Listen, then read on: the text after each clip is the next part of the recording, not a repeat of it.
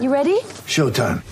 On May 3rd, summer starts with The Fall Guy. Let's do it later. Let's drink a spicy margarita. Make some bad decisions. Yes.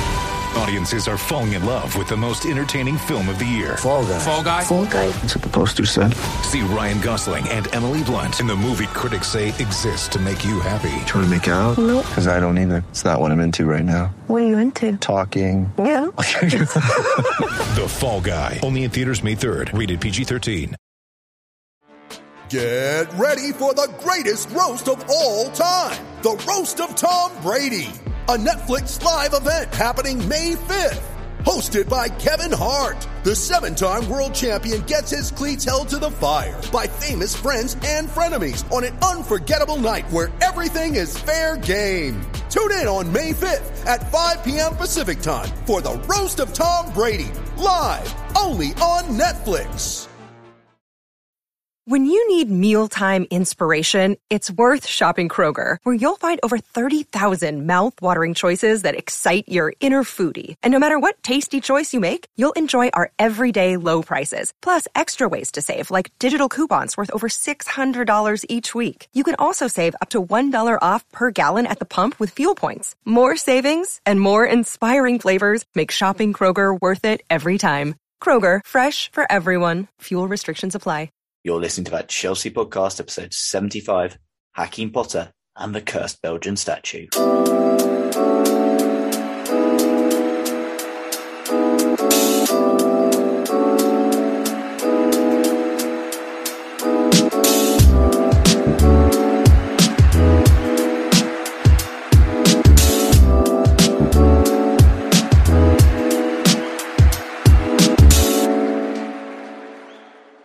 Welcome back to that Chelsea podcast, a podcast that loves a late winner. No Jack this week, but I'm joined by the returning Rob Prattley. It's been a while, but Rob, how are we doing, sir? Yeah, I'm not too bad, thank you. And yourself? Yeah, I'm not bad, mate. I'm not bad. You know, can't really complain when you get another three points and you win consecutive league games for the first time since October. So, you know, the small wins and all that. Um, exactly that. as I always do with guests, I get them to give themselves a plug. So, Rob, why don't you tell the people where they, the, where they can find you on Twitter, but where they can also find the Chelsea Social and the Chelsea Women's Social?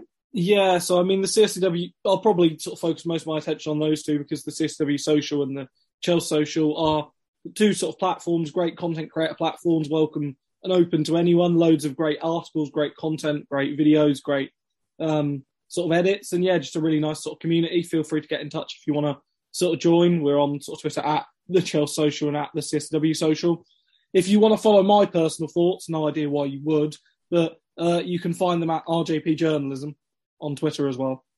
Lovely stuff, lovely stuff. All those links will be in the description below. Right, after the first for the first time in forever, Chelsea were playing a Premier League game, and it was at Selhurst Park, and it was yeah, it wasn't great to watch, but the job got done. Uh, I'll just give my quick thoughts, then I'll just get Rob to give some of his. Uh, essentially, it was kind of probably same old, same old in terms of you know Chelsea had a lot of ball, it was pretty comfortable. We never really looked like losing, but at the same time, did we ever really look like scoring? Uh, a lot of the time, the safe pass, you know, was taken too often. We didn't really create a huge amount. Um, the attack, yeah, held on to the ball too long at points as well. Kind of goes again, same in field. The subs were maybe a bit late for my liking, but in the end, they did com- have enough time to combine to effect. And uh, Hakim Ziyech, you know, continues his great form and helps us, you know, get a big win. And he is probably, you know, one of the players of the second half of the season. Uh, Rob, your just kind of thoughts on the game? Yeah, uh, I think that sums it up quite nicely. In all honesty, and good to win. Always good to get three points. Always good to you know get a late winner, but wasn't really any sort of you know outstanding footballing performance. Yeah, no, exactly, exactly. It was it was one of those games. I don't think many people are going to remember this game in the years to come at all. Um, but it was a job that got done. Um, as said, well, I guess just talk briefly on the match before we go on to listen to questions. Obviously, you know, unfortunately due to illness, etc., uh, Azpilicueta was out, Hudson Odoi was out, which, as do kind of allude to, eliminated the option of going to a back three against Crystal Palace. It meant we played a back four. Uh. Sarr and Christensen were the fullbacks. Uh, obviously, Rudiger, Silva in defence. Uh, midfield of Kante and Jorginho had Pulisic, Ziyech, uh, Havertz, and Lukaku sort of up top. Uh, Rob, how did you just kind of think that you know the system worked in general? Because it was, you know, us to be to be fair, like whatever we think of, you know, how well how we're playing at the moment, that is two clean sheets in our last two Premier League games, and it had been a while. It felt since we had Hmm. kept a clean sheet in the Premier League, despite you know Chelsea being relatively solid this season. So how did you kind of just, what do you kind of make of it? And also again, another sign that Rudiger again kind of shown that he can play in a back four, you know, pretty pretty well. Mm, yeah, no, exa- exactly that. I feel it's one of those situations where you have to be quite happy with the versatility that players I think have shown. I think Christensen coming in at right back, the last time he played at right back was that game against Bradford. Um, so obviously a much better performance than that one. Sarr, I think, is very much an auxiliary left back. He's not a natural in that position, but I thought he did okay from a defensive point of view, albeit struggled going forward. But I think the real main issue for me was the fact the midfield looked very disjointed. Um, you sort of had it there as a 4 2 3 1. A lot of the time it ends up more like a 4 1 4 1 with Kante sort of pushed into that space and players coming central. I thought Pulisic far too often was coming central into the areas and trying to sort of play as the de facto false nine. Havertz too often was drifting out wide or coming too central and wasn't really holding his position at all. Uh, Lukaku just sort of did a very good impression of a scarecrow for the first sort of, you know, oh, for the whole 90 minutes, to be honest. Um, and yeah, I mean, I thought Ziyech again was the was the bright spark. He looked like every time he got the ball, he looked like he was going to make something happen. Yeah, no, I think that's that's fair enough. Exactly as it was a, a 4-1, 4-1 so we played yesterday, and um, yeah, it was just quite disjointed, uh, you know, quite frustrating to watch. And I say it was telling to me, you know, as Ed, well, I guess this is not a bad time to get onto Lukaku now, Rob. Seven touches, one including from kickoff. Mm. It was a very, very quiet display from Romelu Lukaku. But when Yeah. we're talking with Rom, I feel that, you know, a lot of people are just going to focus on the seven touches and just go, that's so bad. And yes, it is bad. But part of me is also thinking, having watched that game, that there comes a point, and it was very damning to me that the one real good chance Rom got, albeit was, you know, the offside goal, was the one time Kovacic, who came on, actually, someone played a ball sort of Yeah. into his path and sort of spotted one of his runs Mm. and led to, you know, him getting a shot away, but obviously was he was offside and which the edge tapped away. So, you know, sh- celebrations were short lived there. But it kind of felt damning to me that, that for all, you know, Rom struggles, but the one time we had, we bought a midfielder on who was actually willing to take, you know, play sort of that riskier pass. We actually had a bit of joy, albeit, you know, it was offside. But I guess you're just kind of thoughts on, on Lukaku's general, you know, performance, but then also perhaps, you know, be sort of what, uh, the, you know, performances of the others around him, I, you know, holding on to ball too long and not, not Mm. releasing him and spoiling his runs.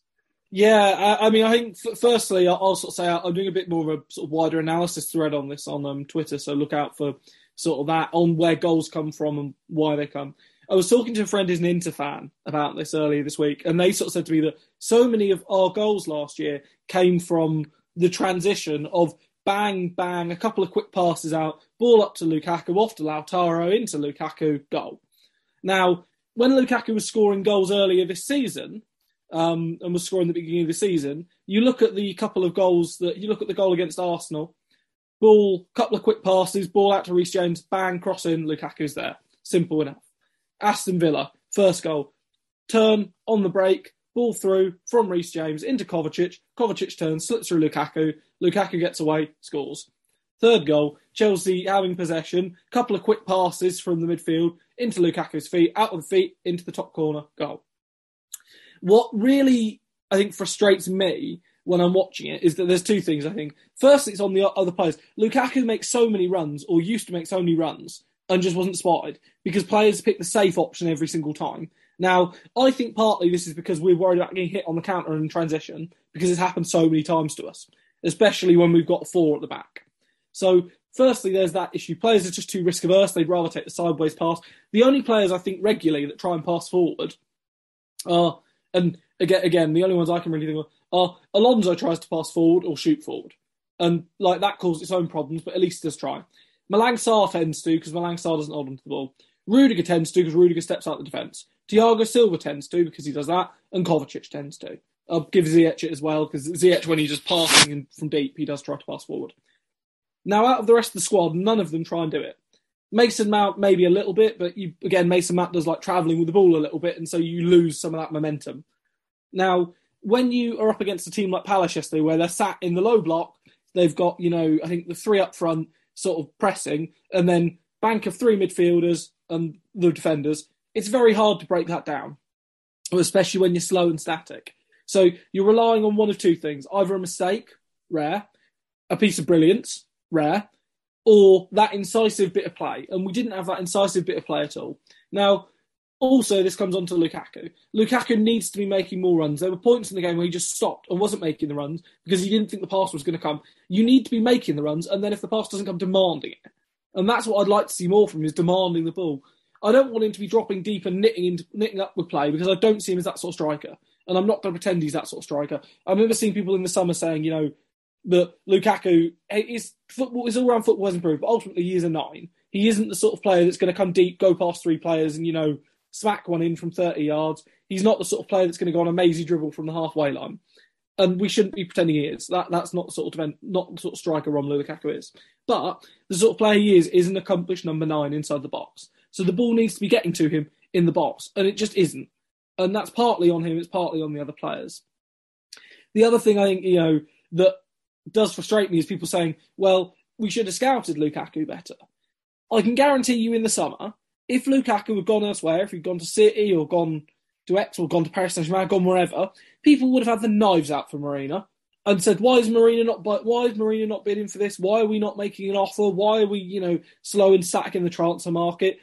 And the same now, I'm seeing people saying we should be giving Broja a chance rather than buying him. I guarantee you, in the summer, if you'd done that, you'd have said Tuchel's getting thrown under the bus. He's not getting backed here. He's not bringing in his players. So you can't literally just sit and constantly criticise Marina and constantly and criticise the board, and also like you know say that we shouldn't. You want us to go out and buy big name players. It can't happen, and you need to either accept. Okay, I will happily admit there are transfers that have gone wrong. I would rather see us buy more, more cheaper players. In all honesty, and see us look at more opportunities in the market and look at more sensible opportunities rather than chasing big ticket names. The last big ticket name we've bought that I think you know was a proper big name when he came in and has performed for a transfer fee. I'm not including Thiago Silva in this.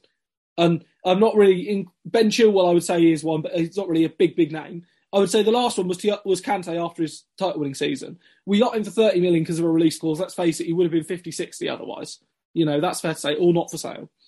I I think we need to start as a fa- as fans accepting that perhaps the club do know better when they're scouting players. And when you see us linked with, say, you know, XYZ striker, or XYZ player, look at the player and don't look at the name. Don't look at the fact that, you know, it's not sort of some big number nine who's starting for a big international club. Look at their goal scoring records. Look at their information about their link up play. Look at what is the important stuff about it, not the name. Yeah, fair enough. Fair enough. Good, good from you, Vera. Yeah, exactly. It's with with um with Rom. I know he is a very frustrating player, and it's been you know frustrating for a lot of fans just watching him the last mm. month or so. And I've been very critical of him, but at the same time, when I'm watching games yesterday, when the, that game was basically just us holding the ball in the middle of the pitch for however many minutes yesterday, I kind of feel like I can't really be too too strongly critical on, on Rom, despite you know that that stat graphic or whatever that I read out about his him having seven touches. Yeah, it was it was uh, it was pretty pretty frustrating, but you know, thankfully, thankfully, in the end, we did sort of get a job done. Before we kind of move on to questions, I do want to ask Rob. You know, I kind of sort of mentioned it earlier. You know that Kovacic came on and he sort of was the one who spotted one of Rom's passes. And you mentioned mm. earlier he's one who takes risk. Is Mateo Kovacic probably in current form compared to Jorginho Kante? Is he should he be the first name sort yeah. of on that team sheet from a midfield point of view, and then it be one of Jorginho and Kante with him? Because for me, again, I look at Kante yesterday. He's he's not bad, but he's not great. And I feel like I've probably been saying that about N'Golo Kante for for a little while now, especially you know watching his performances again. You know, Sarr plays. You know, Sarr plays that brilliant pass to him and then you know he shoots straight over keeper. Okay, that's you know not really Kante's yeah. strength, but you're kind of thinking mm. like any sort of anyone else but Kante. But in general, look, Jorginho, I didn't really notice the guy, which probably says you know he was all right, but it probably also shows to me he wasn't outstanding or did anything magnificent or that I you know took note of. So for me, for you, would you say you know Mateo Kovacic, given especially before he's been in this season, is he perhaps the first name you'd like in that midfield team sheet? And you know basically Mateo Kovacic needs to start you know the Carabao yeah, final. I, yeah, I'd say so. I mean, I I think with Kovacic, the the thing Kovacic has massively improved on this season is his decision making and his choices when it comes to passing. Um, last season, I think my frustration with Kovacic was his progression is brilliant. I don't think there's a better dribbler in our squad, I think there's seldom better in the Premier League, seldom better in Europe than Kovacic at full flow. Um, you can see exactly why he's got the. Again, it's very similar to the way Modric used to play, of Modric's ability to turn and just relieve pressure by that little turn, that little drop of the shoulder, and moving away from a couple of players. Now, I think Kovacic is the player to get the more out of Lukaku because, and you've seen it with the fact that they have assisted, he, that he has got you know several of the assists for Lukaku, is that he turns, he commits players, and as soon as you commit players and move them out of the shape, then you create more room for the forward players and for the other players because you start breaking defensive lines. That was something we massively, massively, massively lacked yesterday. I think Pulisic was trying to do it, but was just, you know, Pulisic I thought had a really, really, really poor game. And it was another one where I kind of, my, my, my issue with Pulisic is that if Pulisic is going to come out in interviews and say, I want to be playing in my position, I want to be playing, you know, further forward, etc., etc., and keep doing that, then you need to be backing it up with performances. When Ziyech came out and said, you know, I want to play on the wing, my role is a right as, as a right winger. Since playing him on the right wing, he's been brilliant. I think it's fair to say, you know, Ziyech has been the outstanding player for Chelsea in 2022. Um, he's adding goals to his game, is adding assists to his game, is generally playing very, very well. Now, I don't mind that, you know, he came out and said, I want to be playing that position because he's backing it up with talk. Pulisic wasn't. But going back to the Kovacic point, I think that for me, yesterday's midfield of Kante and Jorginho was far too. It was the wrong sort of midfield to play against the Crystal Palace side that were always going to sit in. And I think you know Tuchel should have recognised that at half time and maybe brought on. I'd lost Loftus Cheek I thought was poor after he came on, but I'd have maybe uh, Saul was on the bench. I know Saul isn't everyone's cup of tea, but he does try and break the lines and try and pass forward um, again. And also he's more mobile than Jorginho. But first and foremost, yeah, I would have had Kovacic on because every time that Kovacic got the ball after he came on, he was looking up and trying to break that line, or he was looking to try and commit a couple of players. And even if you commit a couple of players and then lose the ball and it goes to one of your teammates, you've suddenly got a situation where you've taken players out of the game. And far too often, our defensive style and the fact we're so risk averse means that we don't do that. And I think a lot of that risk aversion comes from the fact when Jorginho is on the pitch, if you have say Kovacic and Jorginho, Kovacic is the player that loses the ball and they're transitioning and they're pressing, they, they, can go, you know, everyone can breeze past Jorginho and then you're in on the back, you know, too. That is what I think Chelsea at the moment, and that's where I think the lack of the defensive midfielder really comes in.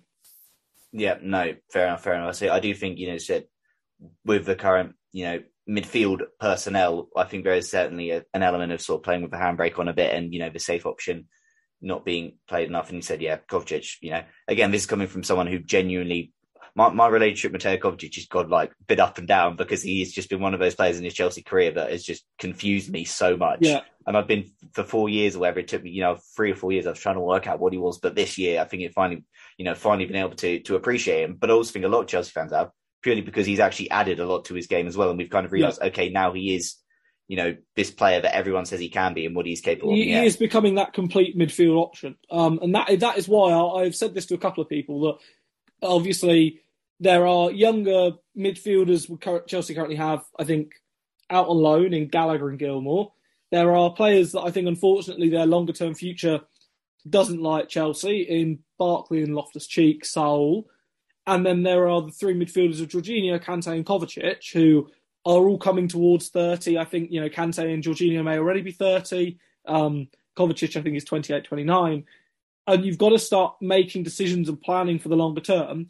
And for me at the moment, it would be Kovacic is the untouchable one.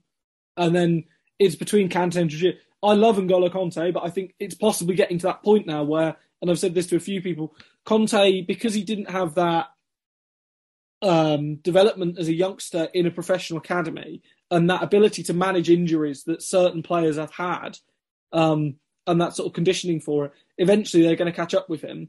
As for Jorginho, I think Jorginho has been a brilliant player over the last two years. I think he's got an awful lot of um, unfair stick at times, but I do think he does limit you somewhat in the way you want to play. And as a result of that, you either have to build around Jorginho and put players in there that complement Jorginho's style, alternatively, you can't play Jorginho. Um, and I know you know people will criticise this and will say you know that, that, sort of why have we had these results in the last couple of years? I think that's because people like Timo Werner that does a lot of running off the ball and Werner does work very hard is the sort of player that does complement Jorginho quite well. I think Reece James and Ben Chilwell as wingbacks complement Jorginho quite well because they've got the legs in there. And those legs, I mean, J- James, one of his biggest, the biggest things Chelsea miss at the moment is when they used to have possession. Reece James became a de facto central midfielder and became that midfield option and became someone also that would commit players and drive players and go forward because he can turn and dribble and use his strength. And I think that's one thing Chelsea really are missing at the moment is that extra bit of nous and ability in there to turn the defence. Yeah, no, again, Rob is probably just absolutely nailed it this Sunday morning. And yeah, it said it's it's one of those where Jorginho's, but you know, is a player who who is very good. You know, again, it took a lot of it took him only took him winning the Champions League for a lot of Chelsea fans, me included, to, to really really appreciate him. You know, kind of you know knew he was a, a decent player, but to really really appreciate him. But also, you know, I do think you also have to realise that you know there are obviously deficiencies in games. There's deficiencies in a lot of these players' games. They're not obviously perfect, but I think it is you know you know perhaps telling that the league form again, it's not purely on him. The misfiring attack is clearly an issue as well. Yeah. But there is also, I think, just looking at the pattern as well, that amid of you know, last season I said, you know, this Premier League midfield that we have, this midfield we have wouldn't be good enough to win us a Premier League.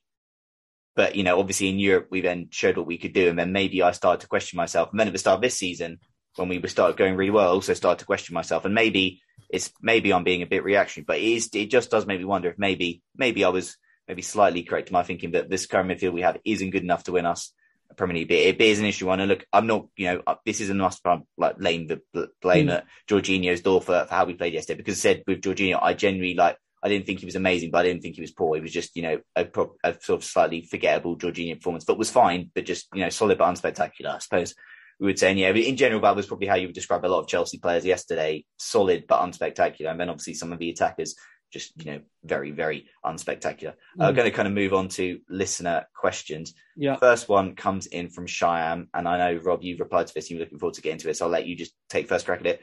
Ziyech, only promising attacker lately, seems to thrive when it's a back four, while the team itself is better drilled in a back three. So, what do you do if you're Tuchel going forward in terms of formation? Keep in mind the availability of Reece as well. Mm. So this is a really interesting one because I look back at our season last year, and obviously there was an awful lot of criticism um, of Frank Lampard's Chelsea being unable to defend.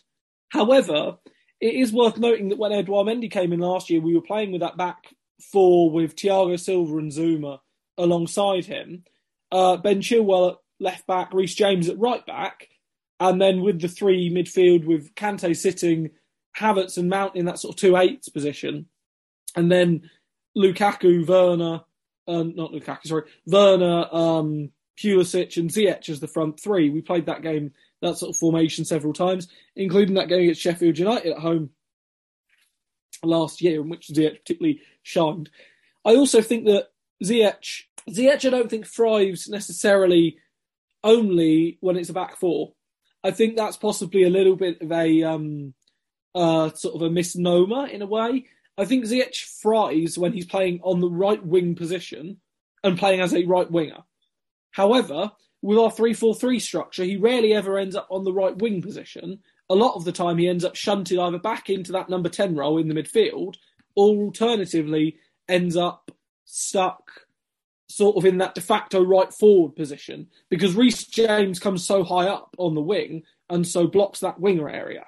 Now, to me, there's a couple of issue, interesting points in this. Number one is with Reece James now with another year of experience, we were starting to see him coming into the midfield and coming into that midfield area more. So, can you get to a situation where you play with Ziyech as the wing back and you can also have Reece James tucking into that midfield area? Now, that leaves you more susceptible on the transition, but if you've got the right defensive midfield option in there, that might be okay. Also, Reece James is no slouch. So, I think that's a you know solution in that regard. Secondly, I also think the other one that potentially is one to go within the more um, not necessarily open game. Open games is the wrong word, but the more tough competitive games is possibly playing Azpilicueta purely as a pure fullback because I think it'd be fair to say Azpi is still a very good fullback, just as a defensive fullback. He's still very good at that. He's able to do that part of the role adeptly, and then you can play Reece James in the midfield, or maybe even put Reece James in. And this is again, if you have Ziyech tiring, you maybe put Reece James into the front three because James is finishing and crossing I would say is some of the best in the squad. Um, so I, I think going forward, Chelsea have to be building not necessarily around a three or a four, but they need to be thinking about how they can get the most out of a player in a certain position. Because formations really are a bit irrelevant. It's all about how the players deploy in the formation. Because people, you know, say the three four three makes us more solid. Well, we've played the back four recently and conceded less XG than we were when we were playing the three four three. Yeah, no, fair enough. Um, yeah, said Sean. I think it's, it's interesting. Obviously, Tuchel said that you know Ziyech didn't start the Club World Cup final because we were sort of playing a, a three at the back, and he kind of felt that in that you know wouldn't get the best the best out of him. Um, it's a tough one. I said because I think ultimately the three and the four back, I think for, for, I don't think three of the back works particularly great without Chilly and Reece James. Whereas I think in a back four with albeit hit hit and miss, I think with Azpilicueta and Malang Sarr, we can we can sort of you know do okay, and I think we are probably all right there. But as for you know as for Ziyech and how we sort of you know he is you know our best attacker in current form, and let's be clear, this is probably the best run of form a Chelsea attacker has been on this season. You know in terms of just performing you know consistently for a while, so that's that's good to see. And ultimately, it's just going to be interesting to how we do. I see. I wouldn't be. I mean, I don't. You know, Lille again. That might be an interesting one. Do we do we just stick with a back four for that? But I I do think you know the Carabao Cup final we very may well see a, a, return to the back three just purely because I think that is in general the more tried and that is the more trusted system.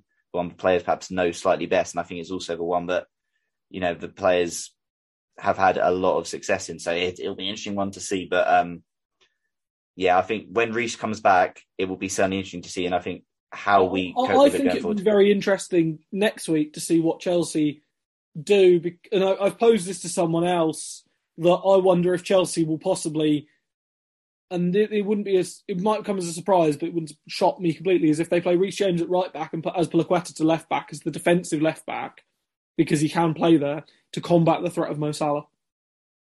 Because that is interesting because obviously uh, Mo Salah uh, rather rinse Alonso at the bridge for his goal. Although to be fair, I did think Alonso was fairly solid aside from that moment. It, it's certainly an interesting one, and I think ultimately, you know, in terms of what we do go in terms of formation, ultimately when you've got a misfiring attack like we do, I'm not sure formation changing formation is going to really make a, a huge difference. So I think Tuchel's just going to see what what he thinks is best by game yeah. by game basis. Uh, next question comes in from Dan Hill.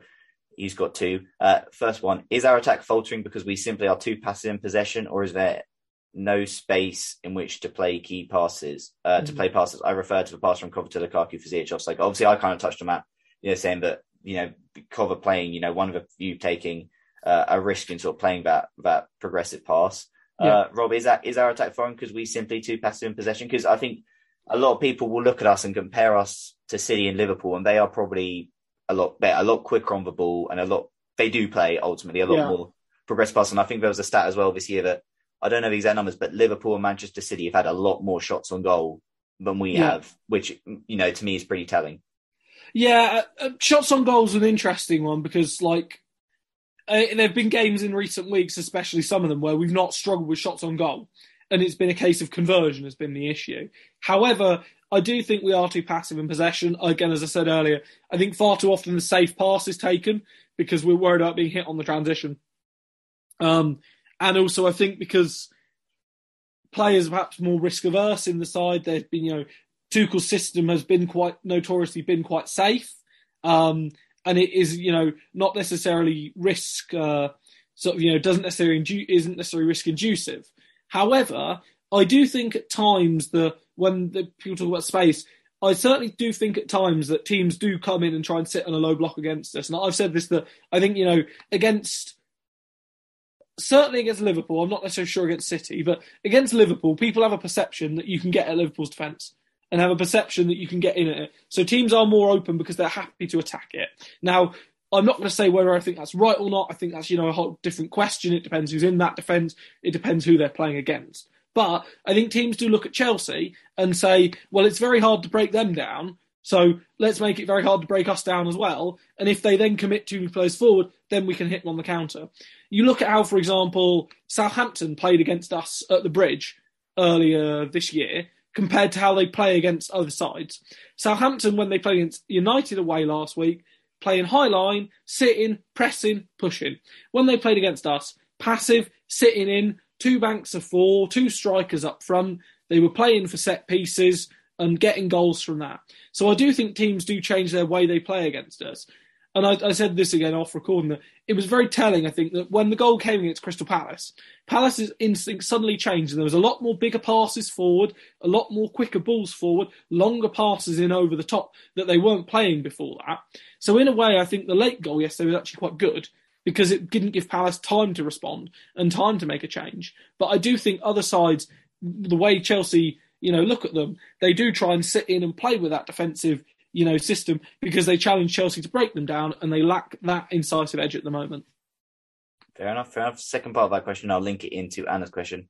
Uh, Dan asks, happy with Ziyech, and Anna goes, how do you think that Hakim Ziyech has developed since he joined us, and how do you think he will develop between now and the end of the season? Because Rob, as you said, you know, Hakim Ziyech is arguably sort of, whilst Thiago Silva and Rudiger are probably the front runners for player of the season, and Kovacic is maybe you know slightly behind them.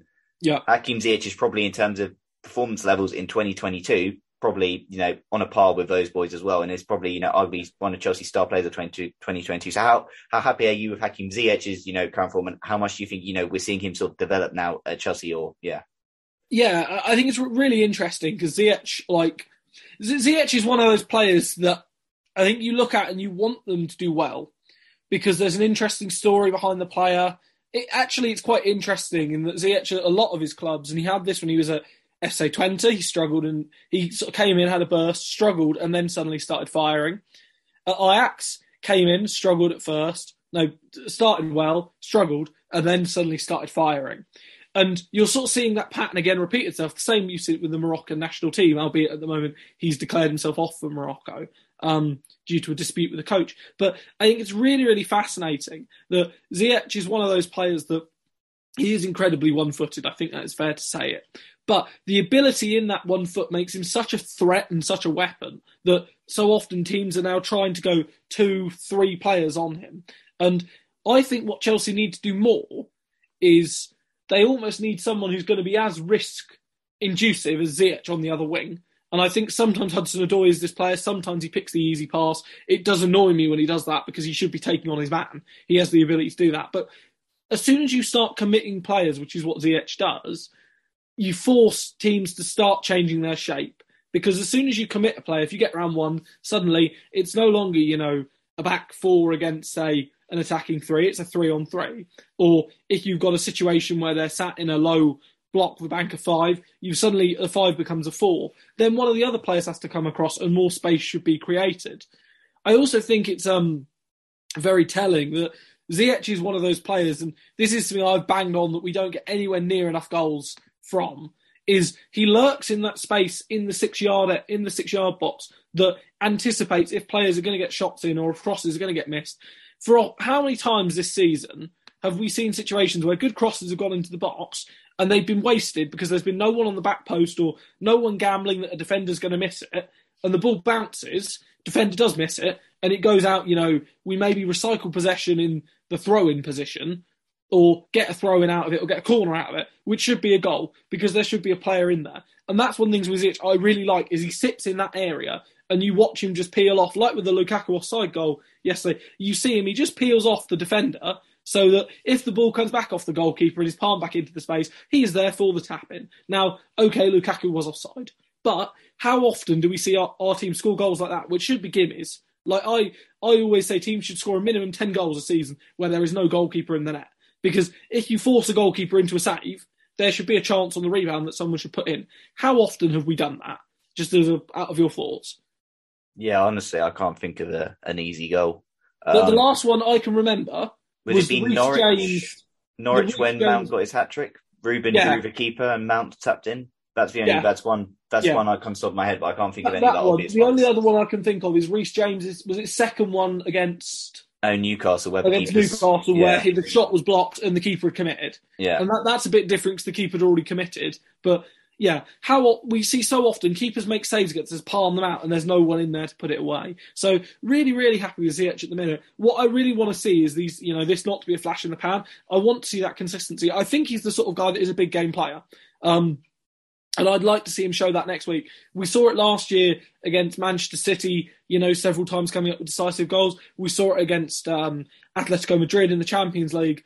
We've seen it in other games that he can be Super Cup this year as well before he went off injured. Yeah, Super Cup as well before going off injured. We, we've seen that he can be a real, you know, big game player along with Kai Havertz, and that's where I think we need to see it next week. This is where I think you know Ziyech can start paying back that price tag because he wasn't a cheap signing, let's face it, but he is a very, very good footballer, and that I think is the thing Chelsea need to harness more is that footballing ability of Ziyech because if you're harnessing that, you know, enough. Then I think suddenly you can afford the fact that he is very one-footed. You can get away with that because that one foot can do some, you know, pretty majestic things. Yep, and as you sort of you mentioned earlier, I think you see him back post. Obviously, that's how he scored his goal yesterday. You know, which you know, credit to Alonso, brilliant cross to Yeah. the back post. And there's Ziyech on that back post, but also I think back to that goal he scored against Watford to get us win the season. That was him making sort of a run front post Yeah. from Mount cross, and that's him. And then you sort of him mentioned about him being in box. That's two of his four goals this season in the Premier League, anyway, that have been scored just from him being in the box. And then I think you go to Malmo away that Callum cross, and Yeah, he's there at the, exactly, the in back the- post left, you know, to tap in. Exactly, and these are the sort of go- to me they're the sort of bread and butter goals that. And again, this is why I hate it when people say Mo Salah's just a poacher because Salah scores a lot of goals like that. There is a skill to being in that position. Aguero used to be the master at it. Aguero used to get so many goals inside the six-yard box, and you know other strikers before Torres when he was at Liverpool. Um, the more recent one I remember just was with Loic Remy. Being in that right place at the right time just for a tap in, it's not a bad thing. And people, again, due to this love in football Twitter of, you know, what is a, you know, Hugador and ludicrous dribbling and stuff like that, I appreciate that in the game and I'm a big fan of that. But just because a goal is scored from one yard as opposed from 30 yards, it does not make it any less of a goal. It still requires, you know, the move and the ability for it to be in the right place at the right time. It still counts for the exact same thing. And we don't score anywhere near enough inside the six yard box. Yeah, no, exactly, exactly there. But as I say, going back to CH, yeah, I've been really pleased with him. And I said he was the player when we signed him in that big summer. He was the one I was most excited about purely because I'd also just seen him firsthand destroy us at Stamford Bridge for Ajax. Yeah. And I thought this is a good player, and I know there is a good player. And it's nice to see that there seems to be, you know, a player in there who's coming, who's coming good, and also like, despite I know people sometimes we we like to be body body language experts, and sometimes the H does give off this you know disinterested look. But I'm actually like, in terms of you know players in form, I'm actually really happy it is Hakim Ziyech, a player who is Yeah. you know because I do think he you know he is really he does have a point to prove and really wants to be a success here. So I'm I'm really happy for him. He said it, it's kind of telling that in the space of I, I go back because I laugh this because I was never really on board with this, but I go back to I think January. You had the whole people go, we should sell Ziyech and bring back Eden Hazard, and you Yeah. kind of look now at, at what's going on. And you're like, oh, this Hakim Ziyech guy, there, we're pretty. You should be, yeah, we're pretty pleased we kept it now. So it's, uh, yeah, I will also I will also say it again on the, the body language point of view. I I get annoyed when people overanalyze body language because I on one hand I do like seeing players showing passion, but on the other hand I see players, you know, like Kai Havertz and Ozil was one I like used to say as a common example at Arsenal. People used to say Mesut Ozil didn't care. I can guarantee you Mesut Ozil did care. Mesut Ozil was one of those players under Mourinho. Mourinho used to say with Ozil, he's one of those players that doesn't necessarily show it physically, but he mentally it hurts. Ziyech would not have liked being out of the team. He wouldn't have liked being off the bench, being the super sub, etc. He made it pretty clear, you know, in interviews that he wanted to play a bigger role. And I don't mind him, you know, having that bit of that confidence and that swaggy, you know. The goal against was it against Tottenham, I think, where he, you know he did the shrug. I don't mind that bit of confidence. If a player knows they're good enough to do it, fair play. You know, just do it on a regular basis. And if you do it on a regular basis, you can celebrate how you like. You know, you can go all guns blazing, knee sliding. You can simply turn around and shrug. Because if that, you know, ultimately it's your choice, it's your decision. But the one thing I will say with Ziyech is he did put, you know, he came out in, in interviews. He said that, you know, I want to be playing on the wing. He's had a chance on the wing, and he's put his money where his mouth is. And that is something that, um, again, one final sort of point is Ziyech is one of those players that does at least like taking shots and does take shots. You know, and okay, at times I do think he should do better in some of the positions, but you see goals like the one against Brighton. That goal against Brighton only happened because Ziyech had the, you know, saw nothing on and thought, you know, I'll just have a pop from here. How often do we actually see our squad, anyone in the squad think, you know, I'll just have a pop from here? The only players that do it are Mason Mount and Reece James and Ben Chilwell if he's playing, Alonso if he's playing.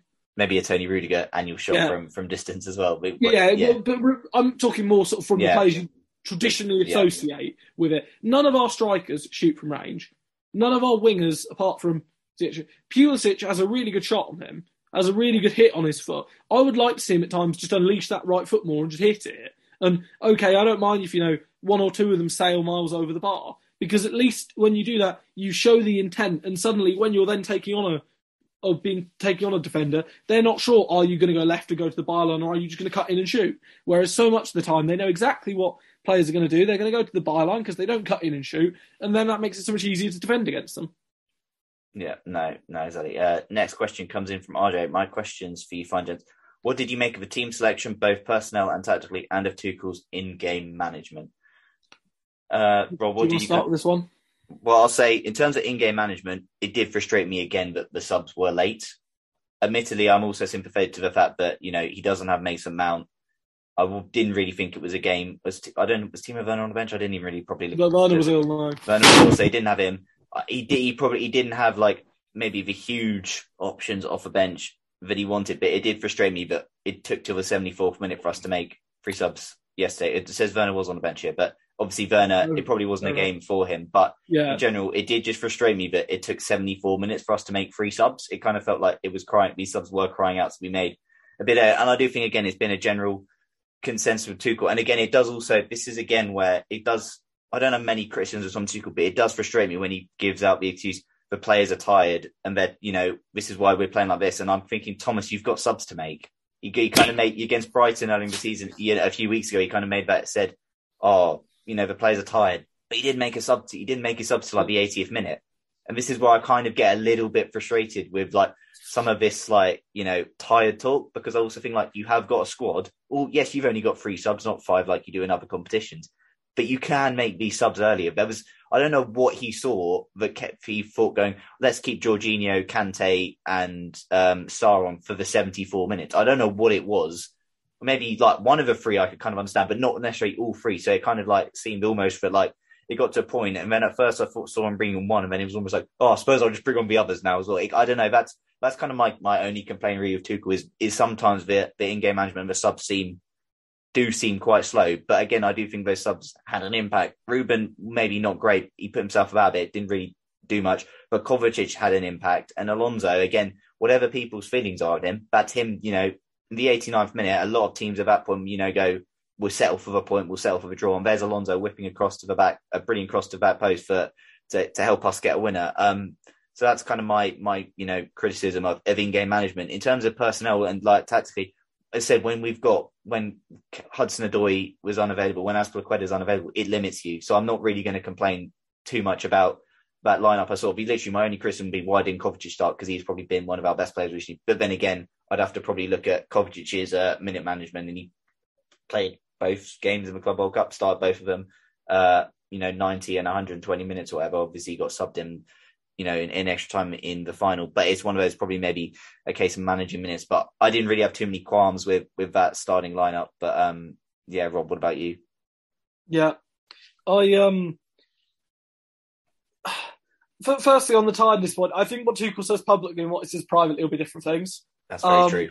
I've said this to a few people. I think you know Tuchel will have a public persona. And he will be protecting the players because Tuchel knows that the media, the media want to create a narrative around Chelsea.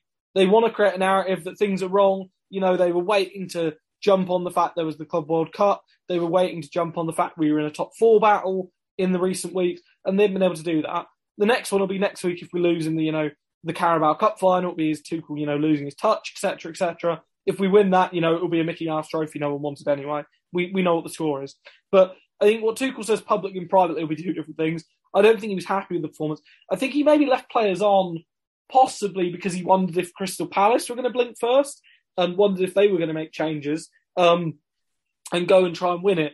I did think it was notable in Vieira's post-match interview um, and his post-match comments. He talked an awful lot about trying to stop Chelsea playing and that they sacrificed their own more ambitious uh, game and their own more expansive game in order to stop Chelsea playing, and that in hindsight they probably should have made changes to maybe bring a big man up there, you know, bring on one of Mateta, Edouard, Benteke to give them that presence up front rather than perhaps having it played long and so often allowing Chelsea to recycle possession. Because ultimately it was that recycling possession that led to, you know, the ball being played cross field to Marcos Alonso and Alonso crossing for Ziyech's goal. But I think, you know, from a personnel point of view, it looked a bit disjointed to me. I don't necessarily think there was a I don't think the four one four one worked. I think if it had to be a two, you had to play. You know, you had to properly have Jorginho and Kovacic and Kante sitting, and I don't think Kante was sitting at any point during the game. I think he was trying to go too much to engage. Um, I think Havertz was wasted on the wing. I think you've got to play him up front in that. He likes being in that sort of front free area, in that proper area around the box, and you get the most out of him in that area. Um, and Lukaku, we've already covered sort of extent. So I think it was a bizarre selection, but ultimately I think it's one of those ones that you know you look back on it, and because we won the game, you actually say actually it wasn't too bad for minute management. It gave players chances. It meant we didn't need to you know dip into players that are perhaps not hundred percent. On the other hand, if we hadn't won it, then you'd be saying the same things about you know being safe and stale. Yeah, no, fair, fair. Uh, next question comes in from Jay. Is this the end for Pulisic? Will he be sold in the summer, or do we persist with it? I'm unsure. We know there's a ton of it, but I haven't seen it in a hot minute. And Rob, this is kind of my thing. Thing with Pulisic is last week on the pod, I praised him in Club World Cup final because I thought that was one of his best games for a while. Yeah. But then, you know, following week later, we're back to kind of wondering like what what is Pulisic kind of doing? Because again, like he get okay, he won a few fouls, won a few free kicks in decent areas yesterday but he felt like he was just holding on to the ball too long. He was just, you know, wasn't really necessarily going anywhere with it. And it's kind of just a frustration with Pulisic is that we see we're seeing glimpses essentially, but we haven't seen. But we've basically been seeing glimpses and moments for the last two years. When yeah. in his first season we saw consistency, certainly for a, a reasonable period of time. Anyway, yeah. after Project Restart, so you're just kind of things on Pulisic and what we do with him because again, it's it's kind of getting to that point now where, like I said, Chelsea. It does feel Chelsea have one attacker too many and one it maybe feels to some that Timo Werner is the obvious one to go. And again, his his lack of minutes in, in, in recent weeks and months maybe is an indicator that he's maybe the, the easiest one or the one Tuchel is is is less keen on. It does also feel that Pulisic is someone that you know really does need to to to sort of step up because again, it feels like maybe it's a shootout between him and Callum Hudson-Odoi. And to Callum's credit, although he's you know maybe not had the the career of the likes of Pulisic has, I don't think there's any doubt. But Callum in general hasn't really put too much of a foot wrong when he's played for Chelsea this year, even if he has left us wanting a bit more. Mm. It's difficult. Like Pulisic shows clearly an immense talent in there that does come out at times. Um, I get the feeling that he's one of those players that, at the moment in the Premier League, is better off the bench. I think he could do really, really well if he went back to Germany. At the stage he's got to now, um, and it wouldn't surprise me if Bayern, if he was available at a sensible price, if they took a chance on him this summer. I just kind of feel that Pulisic hasn't really kicked on in a Chelsea shirt for a variety of reasons. And I think, like you said, there's going to be a reshuffle of the attackers in the summer. I think the only one, I, only two I would say at the moment, or three, I suppose, if you include Mason Mount. The only two I'd say at the moment that are likely, I think, to say are Ziyech because he's performing, and Kai Havertz because I think Chelsea are trying to build something around him and trying to, you know, are willing to put the patience and the investment in.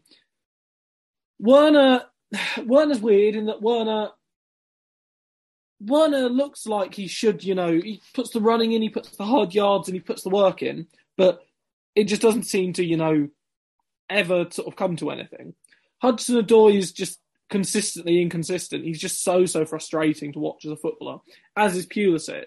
And when you look at them, you look at say Broja out on loan, Broja who's doing really well at Southampton. Again, didn't score yesterday, but was a constant menace. Bullied the Everton defence. Um, just absolutely bullied them. Bullied Manchester United the week before. And you look at that and you think, you know, if you put Broja say up front, and then a couple of you know Ziyech maybe on the left, and then a a, a Ziyech on the right and then a winger on the left, and you had balls coming into Broja, balls being played up to him, you know, the option to play off of him, someone running in behind off the wing, or, you know, if you're using wing backs, you've got sort of, you know, Reece James and Ben Chilwell when he's back. Suddenly that looks, you know, really, really promising. So I wouldn't be surprised to see an awful lot of reshuffling happen in Chelsea's attack this summer. And I think, you know, I think Thomas Tuchel, in all honesty, would quite happily move any of them on would happily move any of the wingers on. I think Ziyech is the only one. Ziyech at the moment in the form he's in isn't going to get moved on because it was the form. But I think Thomas Tuchel, from his perspective, would happily move any of them on. Fair enough. Fair enough. Yeah, exactly. I think also again we kind of kind of made a point last week. Thomas Tuchel has basically has achieved a lot with this Chelsea squad. Where only one signing has, has you know one, okay, Saul on loan, as I said, but one signing has actually sort of been made under his time in charge. Mm. And I say he says it. I think he does deserve credit for, for what he's, you know, achieved with, with this team and this Yeah. at times felt like a bit of a bunch of misfits. Uh, next questions come in from Dieter. Hi guys, what was your take about performance? We've kind of already discussed that bit, but were Chelsea lucky to win the game and then worst best player on the pitch? Because again, luck, luck, I guess it, it depends how you kind of interpret this Make question. your own luck in football. There we go. Uh, who was the worst best player on the pitch then for you yesterday, Rob? Oh Christ. Um, our, our, best is easy. Best is Ziyech by far. Um, I also to be to be fair to him, I thought Christensen had a pretty good game at right back, considering it's not his traditional position. He was up against Wilf Zaha. Zaha didn't get past him too many times, um, and you know did manage to stem that. So that was probably one of the few positives. Um, worst player. Oh, that's I mean, yeah, it- it's got to be one of Jorginho, Kante, or Pulisic. I, I'm I'm not sure how I can really split them. I thought Kante had a poor game by his standards, but he just sort of, you know, Kante to me didn't look balanced in the midfield. He didn't look comfortable in the way it was working, maybe being pushed into that sort of more attacking role in the 4 1 4 1. Pulisic was trying to do an awful lot, but like I think, for example, it was one of the stats I saw. Pulisic had the most dribbles out of anyone in the squad, but he also had the most uh, sort of possession losses of anyone in the squad.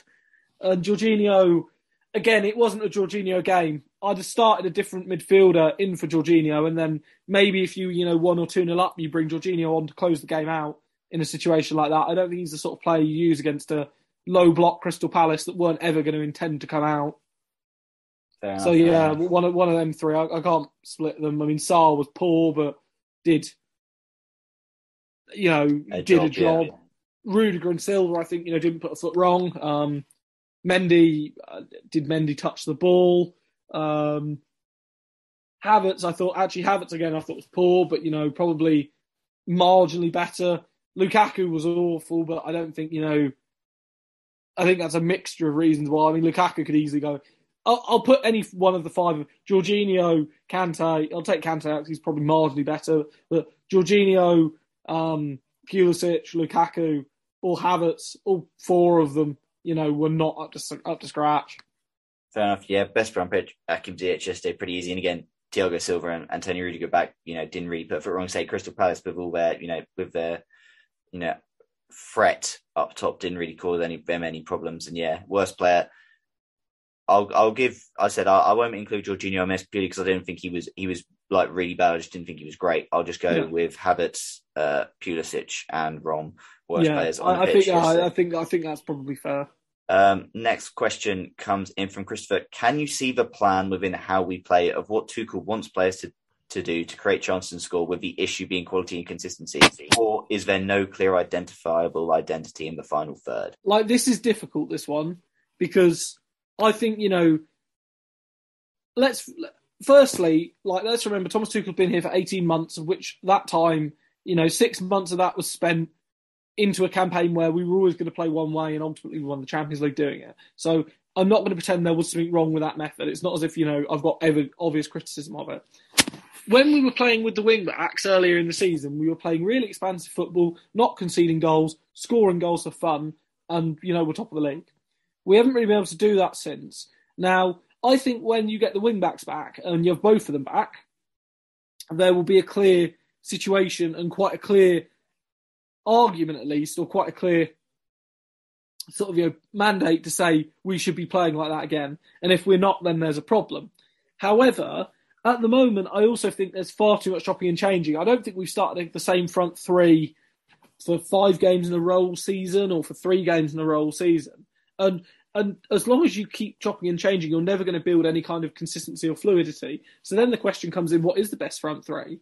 Um, so yeah, I'm going to ask that question to you, Nick. What, what what do you think is the best front three? Rob, I don't know. It changes. It changes on a weekly basis. What I will say, and I, I brought this question up, is a lot of us did want sort of the same team going forward. And to be fair, obviously, till Mount got injured, Tuchel had kind of been giving us that in in, in Lukaku, Ziyech, Mount, and Hudson Odoi, wasn't it? Be, hmm. those four, those four had about a run of three games in a row, maybe. Yeah. three or four games in a row and, and did all right. What I'd say is Ziyech has clearly benefited from being trusted and just given a run. And right now, you would say he is in a best front three. Is Romelu Lukaku in our best front three? He's playing every game at the moment. He's not offering a huge amount. He is playing. Does he make him in our best front three? I don't know. Does Christian Pulisic make our best front three at the moment? Not for me. No. Does Callum Hudson-Odoi make our best, you know, part of our attack? It depends. Does Kai Havertz make our best front three? Maybe. I think it, it's a tough one. I think Mason Mount does. So, but he's injured at the moment. So it's kind of that one's a bit new. It's a tough one. It is a tough one uh, for what we what I say our best our best front three is. And again, it, it's tough because said you know we had you know players had put a little bit of momentum together. They played, and then obviously Mount got injured in Club World Cup final. Um, Ziyech didn't play that game, start that game anyway in the Club World Cup final. So you know the Club World Cup, you know we we had we had sort of a settled team going into it, and then we went to the Club World Cup and we sort of broke that up immediately. And then as well, there's been some injuries, etc. Mm. And it, has been tough. But I will say, you know, in that Club World Cup, I thought you know Roman Havertz, you know, linked up fairly well. You know, I thought Kai, you know, played quite well in the two games. Rom, that was, you know, probably the best we've seen of him for a bit. So it is, um, it is a tough one. Yeah, no, definitely, definitely. Um, right. Next question comes in from Harrison. How much of a decline in performances is because of both fullbacks, Reece and Chilly, being out injured, or were they simply covering up the cracks with their great run? Because Rob, this is like this topic has been debated for a, you know, has been discussed for ages. But Reece, ever since Reece and Chilly got injured, you know, we did really, really seem to struggle. We did, we did fall off, and I think you know it does kind of show that we were sort of top. You know, that Juventus game is kind of like sort of feels like where our season peaked.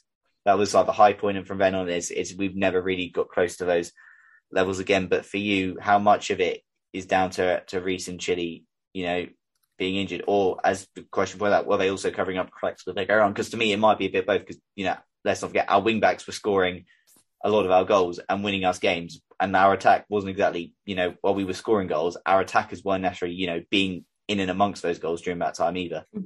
This is what's really difficult for me. Um, is that, and again, I'm going to do the wider thread on it of open play and closed play goals and where they come from. But I, I think that, I think Chelsea, not necessarily papering over the cracks, but I think we looked a much better team with Chilwell and James in there because we had six months of playing with wing backs, pretty consistently playing with those wing backs and getting used to that formation and that system. Then when Chilwell got injured, we tried to play the same thing, but obviously couldn't do that um, because Alonso isn't the sort of same player. And then when Reece James was injured, you couldn't do that because Azpilicueta and Alonso are not the same sorts of players. So I don't actually think it's papering over the cracks as per se. I think it's just a case that it's a it highlights to Tuchel. I think where more depth is needed. And to be fair, I don't think Tuchel's needed. I think he knows this, but I also don't think he wanted to go out in January and bring the stopgap wing back. And it's been pretty, you know, well documented. Tuchel didn't want to spend money for the sake of it in January because Chelsea will be aware they've got the buyback clause on Livramento. They've got Ian Maatsen out on loan. They've scouted Borna Sosa at Stuttgart quite heavily. There is Dujon Sterling doing okay out on loan at Blackpool.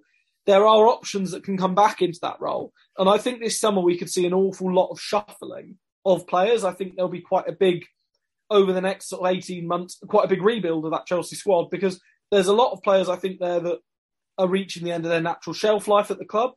Um, I think there's a lot of players that, you know, you have to just say, thank you for your service and we wish you well for the future. Um, and I think there are some, you know, younger players that are going to look at Chelsea and say, actually, at the moment, I'm not going to get a chance. I need to go elsewhere to play regular minutes. At the same time, I'm sure Chelsea will bring players in, you know, that they will bring players in to match, match the vision. So to me, I think it's more of a case of seeing where we are in the summer. And what I really think needs to happen is a bit like the Mourinho um, season in 2013-14, where we had an okay sort of season under him. He identified I want Bang, I want Cesc Fabregas, I want Diego Costa, I want, you know, um, sort of a backup striker, I want a left back, I know, you know, obviously Didier Drogba came in late on, but I want a third choice striker as well. And suddenly, you know, we went and cruised the league.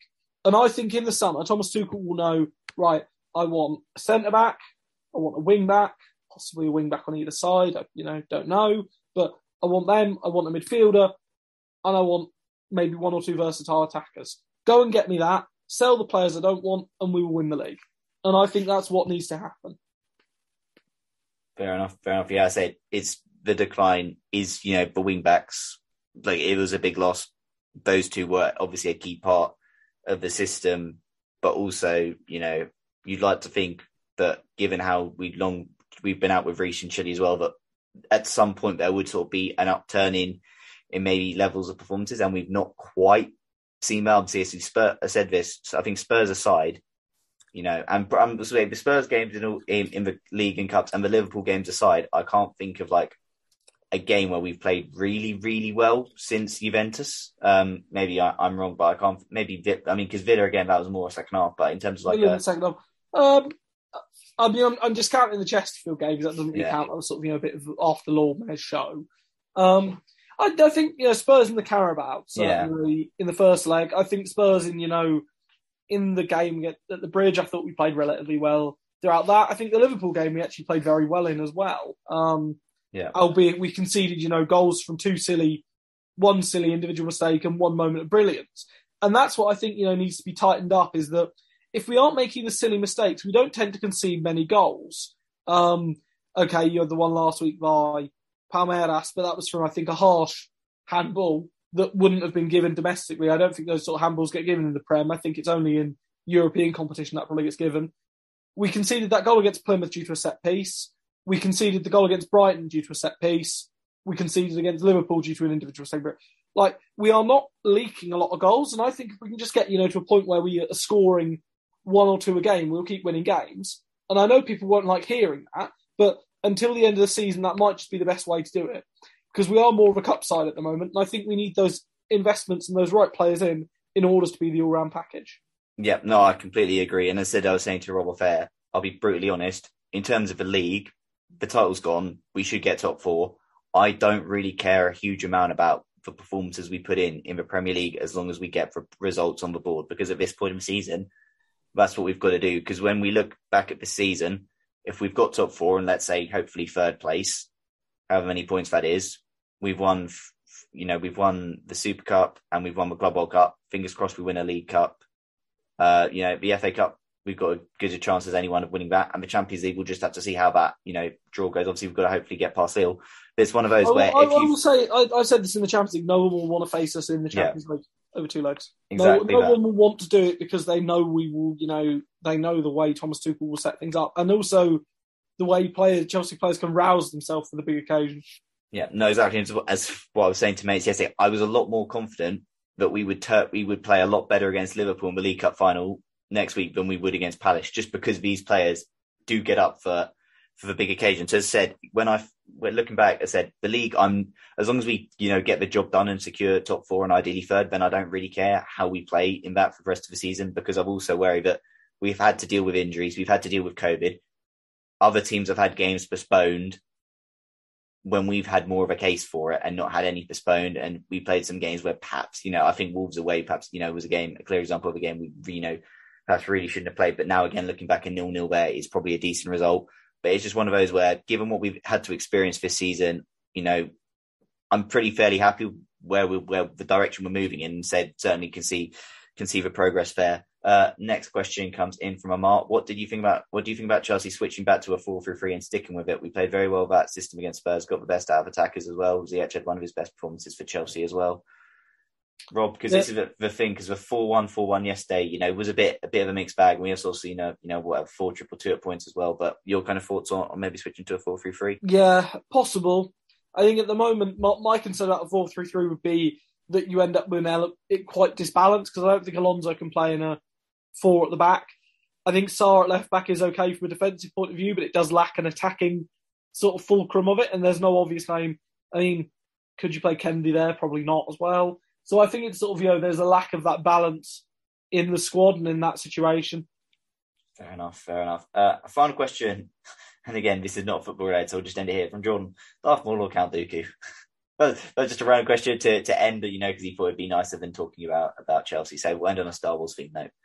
I mean, it's a it's a tough one. Um, I mean, I've probably, I don't know. Darth Maul was one of those characters that just so like is so memorable because they there's such a you know odd appearance and the double lightsaber. I mean, like I remember first seeing that thinking, wow, that's pretty snazzy. But then Dooku did have the curved lightsaber and was played by Sir Christopher Lee. Rest in peace, God rest his soul. Um, and you know was just iconic. I'm gonna have to give it to Maul purely for the one reason, the very very pedantic reason that he was the first character I ever purchased with, with studs on Lego Star Wars, the original. And I remember saving up all the studs and getting Darth Maul as that first, you know, as my first uh, purchase Sith character to do all the Sith doors, and it was brilliant. So you know, he probably just shades it purely on nostalgia basis. Fair enough. Also, again, forgive me if I'm wrong. He's also part his his fight scene is also got that iconic "Duel of the Fates music, which uh, Spurs also play before their before their home games, which always makes me laugh whenever I make the trip. That is so, correct. yeah. Yeah, that, that So- is correct. So I will I will side with with Darth Maul on this one as well. But yeah, a, a nice way to, to end end on a, on a less serious note. Uh, before we go, as always, Rob, give yourself one final plug where people can find you on Twitter, but also more importantly, where they can find the Chelsea Social and the Chelsea Women's Social.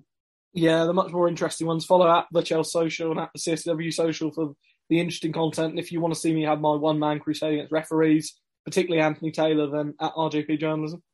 Lovely stuff, lovely stuff. Those links will be in the description below. As for us, we're on Twitter at that ChelseaPod. You can follow us on Twitter at, uh, on yeah on Twitter at ChelseaPod, Instagram at that ChelseaPod. We're on all your usual podcast platform providers, Spotify, Apple, etc. You can leave us rating and review on Spotify and Apple. That is greatly appreciated. And yeah, just please play this pod to anyone with a functioning pair of ears, please. You know that will do nicely. And uh, until the next episode, everybody keep blue flag for life. Sports Social Podcast Network. With Lucky landslots, you can get lucky just about anywhere. Dearly beloved, we are gathered here today to. Has anyone seen the bride and groom? Sorry, sorry, we're here. We were getting lucky in the limo and we lost track of time. No, Lucky Land Casino, with cash prizes that add up quicker than a guest registry. In that case, I pronounce you lucky. Play for free at LuckyLandSlots.com. Daily bonuses are waiting. No purchase necessary. Void where prohibited by law. 18 plus. Terms and conditions apply. See website for details.